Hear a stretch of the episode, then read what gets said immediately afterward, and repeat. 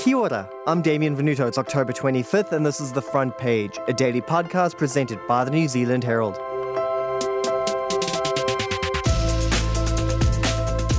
Since a brutal attack on an Israeli music festival on October 7th, relentless conflict has raged across Gaza. Thousands have already lost their lives, and there are now risks that the bloodshed could stretch across borders and involve other countries. The war has also created a diplomatic minefield, with politicians picking their words very carefully when commenting on the violence. After reporting on the war in Ukraine, conflict journalist Tom Mutch is now in Israel. Today, he joins the front page to talk about how this war could escalate and what both sides are hoping to achieve. Tom, can you give us a sense of where you are at the moment and what the mood is like on the ground? So I'm in Tel Aviv right now. Let's call it the capital, but eh, this is just such a complicated topic that the discussion of whether it's the capital or not could take a whole book to fill. We could call it the cultural and sort of it's the upper middle class city of Israel. It's, to be honest, where you'd mostly find the more, I don't know, left wing crowd. But I'm afraid to say that everyone here is very fired up. They are very mad. But really, people feel like they're out for vengeance and they're out for blood. And I think that's what we're seeing happening in Gaza at the moment a population has effectively given its government carte blanche to do whatever it wants over there. It's a very, very grim mood, both here, I must say, and in the Palestinian territories of the West Bank, where I have also been. This is the worst bloodshed we've seen in decades. So, can you give us a sense of the relationship between Israel, the Palestinian people, and Hamas, and how that has changed in recent years? One of the problems is, is that it's very, very difficult to know where to start when you talk about this relationship. Do you go back to 1880 when the idea of Zionism first came about in the region was 90% Arab, 10% Jew? Do you go to the Balfour Declaration in 1917? Do you go to the Holocaust? Do you go to the first Arab Israeli war in 1948 or any of the innumerable ones that have been fought since? And to make an extraordinarily complicated topic as simple as I can, the Arabs and the Israelis both have differing claims to the land of Israel and the Palestinian territories, according to international law and what most countries would call a two state solution. So basically, that the Israelis get all of the territory, with the exception of the Gaza Strip, the West Bank, and the eastern part, the city of Jerusalem, there have been a lot of peace agreements that always fell through for various reasons. A major one being Israelis who have settled on the West Bank in contravention of international law, and whether Israel can lay claim to any of those territories or not. Now, however, what's happened with Hamas is that Israel withdrew from the Gaza Strip in 2005. There were initially elections held in Gaza, which Hamas won. Now, Hamas, it's not like Fatah or the previous Palestinian parties that had pledged to work to find a peaceful solution with the Israeli government. It was basically dedicated to the destruction of Israel.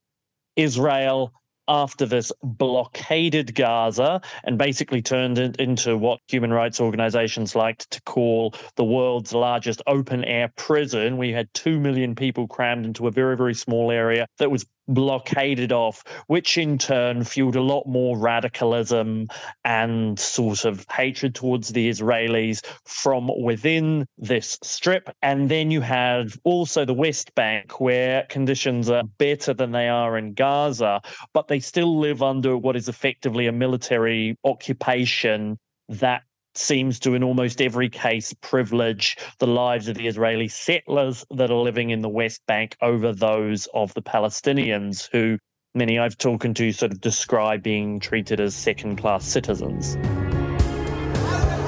Al Shifa Hospital is being overwhelmed by a high number of patients and thousands of people seeking shelter from Israeli attacks.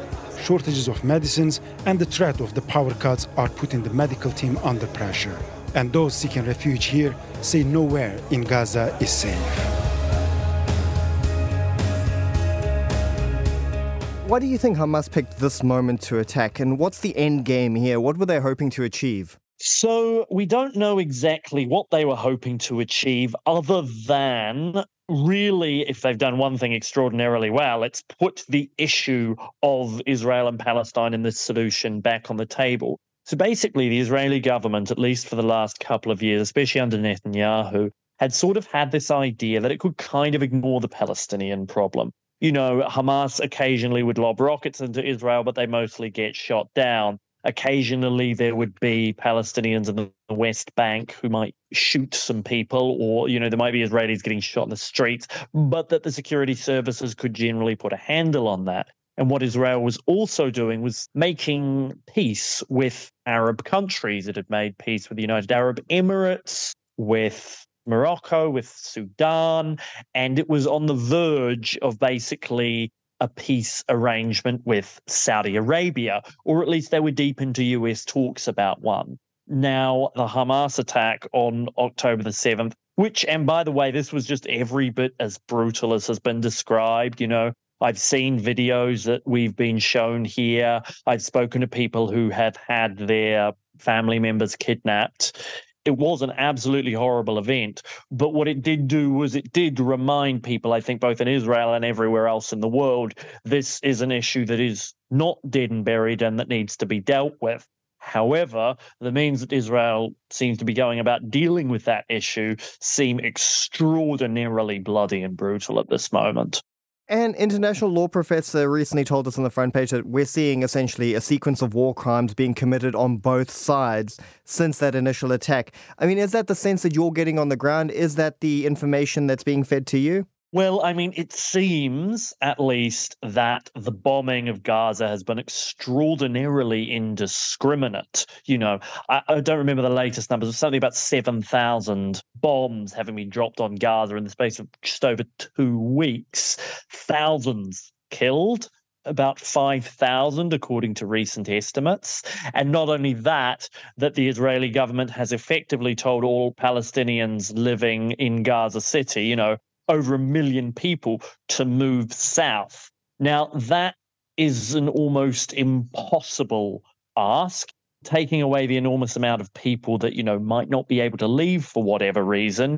It's effectively giving them some sort of carte blanche to be like well the ones who stayed you know they didn't leave when we told them to. They must be terrorists. And even then there have been bombs going off on the evacuation routes and in the southern parts of gaza that were supposed to be safe now, that's not to say that there are no military targets in Gaza. Thousands of rockets have been fired from Gaza into Israel. We saw what Hamas did when they came over on October the 7th. They literally massacred thousands of people. It's not that I don't think that what the Israelis are doing right now is extraordinarily brutal and bloody and indiscriminate and over the top, but I kind of can't help feeling that the military leadership on the other side would do exactly the same to the Israelis if they had the opportunity.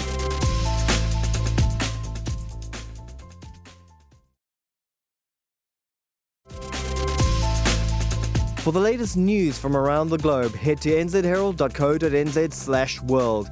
And be sure to follow the front page on iHeartRadio or wherever you get your podcasts.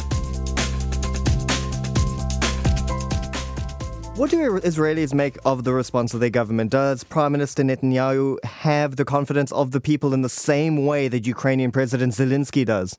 Very different circumstances here because Zelensky became a hero almost overnight because, you know, in the way the perceptions of the countries were flipped, Ukraine was this small underdog that sort of stood up against its oppressor. It stood up against, you know, the David and Goliath story where it stood up against unbelievable odds.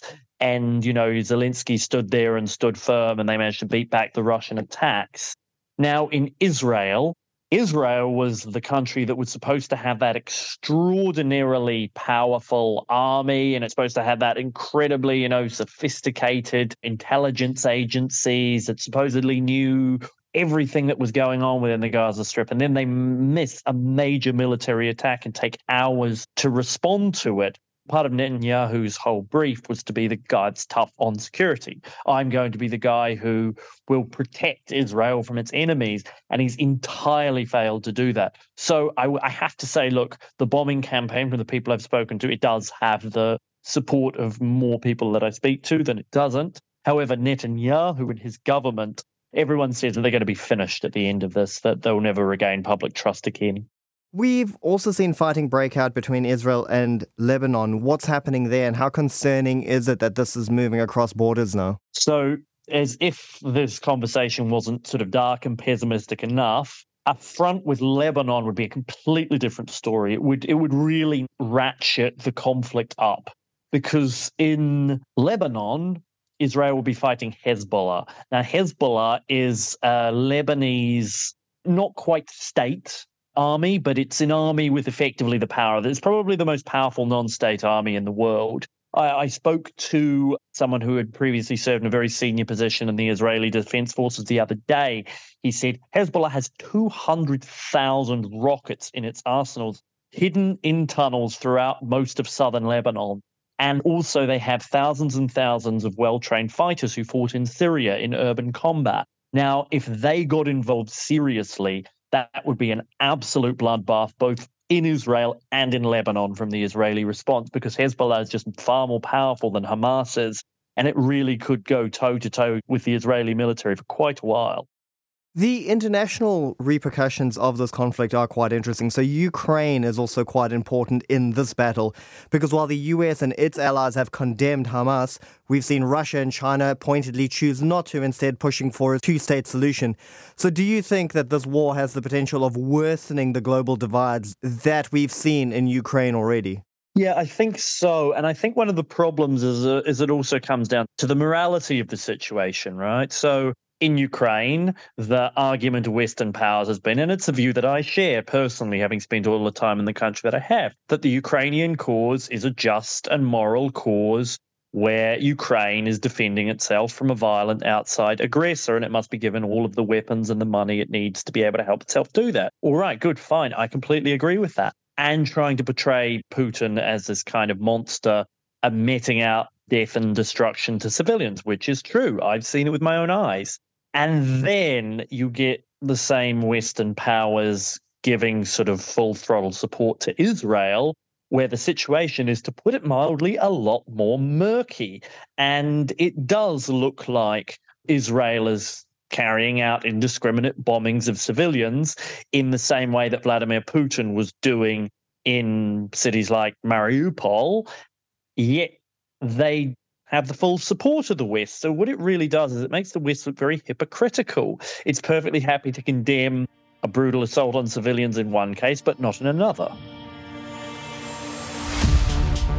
UN Security Council has failed to pass a draft resolution calling for a humanitarian pause in Gaza. The only vote against it came from the United States. There were two abstentions, Russia and the United Kingdom. But again, 12 votes in favor. It would have passed had the United States not vetoed this resolution because it had no mention of Israel's right to self defense. Iran has also warned Israel to end this war or risk the conflict spiraling out of control. Do you expect to see this war expand beyond these borders and really involve more of the Middle East? I don't really want to make any predictions. All I have to say is that people here are both expecting and preparing for the worst. So that would mean, as I said, a conflict with Hezbollah would probably be the real ratcheting up of it. The United States has promised to get involved if Hezbollah gets involved, and Hezbollah have promised to get involved if there is a ground invasion in Gaza. And the Israeli military has been promising a ground invasion for so long that it seems like it would lose huge face with the Israeli public were it to do so. I would put my money on yes, but you know, I guess countries have been talked down from the brink of war before. How likely is it that they'll, I suppose, ignore those threats from Hezbollah and go into Gaza through ground forces? I mean, how much of a risk is that at the moment? So it's a pretty big risk. Um, I mean, I, I, should say that the worries about going into Gaza are not just worries about Hezbollah. Yeah, Hamas is not particularly well armed and it doesn't have as many fighters, but Gaza is an absolutely huge city, a city of 2 million people, very densely populated, no matter how many people the Israelis try and get out of it. It's full of tunnels and booby traps and high rise buildings. It's a really, really good city to defend in some ways. It's harder to defend in others because it's also very, very hard to get resupplies and extra weapons or food or whatever into the city. So it can be besieged. But to actually take it with a ground assault is an extremely difficult and arduous task. Tom, Israel is sending quite a strong message and it's not holding back in its attacks on Gaza. So, what is the end game here? And can they be talked down from basically wiping Palestine off the map, or is this conflict just what we are going to be stuck with for the foreseeable future? It seems like the United States, you know, when Joe Biden came and he said, look, after 9 11, we made some pretty bad mess ups, but that was a message that you don't want to let yourself get drawn into a huge and bloody and prolonged conflict. And I think it was also a message as well, because remember, after 9 11, the United States had that one kind of moment where the whole world was behind it, the whole world sympathized with it, and they blew that international goodwill. And I think that Israel may go through the same process. And I've told Israelis this. I was on Israeli TV the other day, and I literally told them that is that you have the sympathy of the world for the horrible things that happened on October the 7th. Don't blow it with an extraordinarily disproportionate response. But I think that's what we're seeing. Thanks for joining us, Tom. That's it for this episode of The Front Page. You can read more about today's stories and extensive news coverage at nzherald.co.nz. The Front Page is produced by Shaun D. Wilson and edited by Paddy Fox with executive producer Ethan Sills. I'm Damien Venuto. Subscribe to The Front Page on iHeartRadio or wherever you get your podcasts. And tune in tomorrow for another look behind the headlines.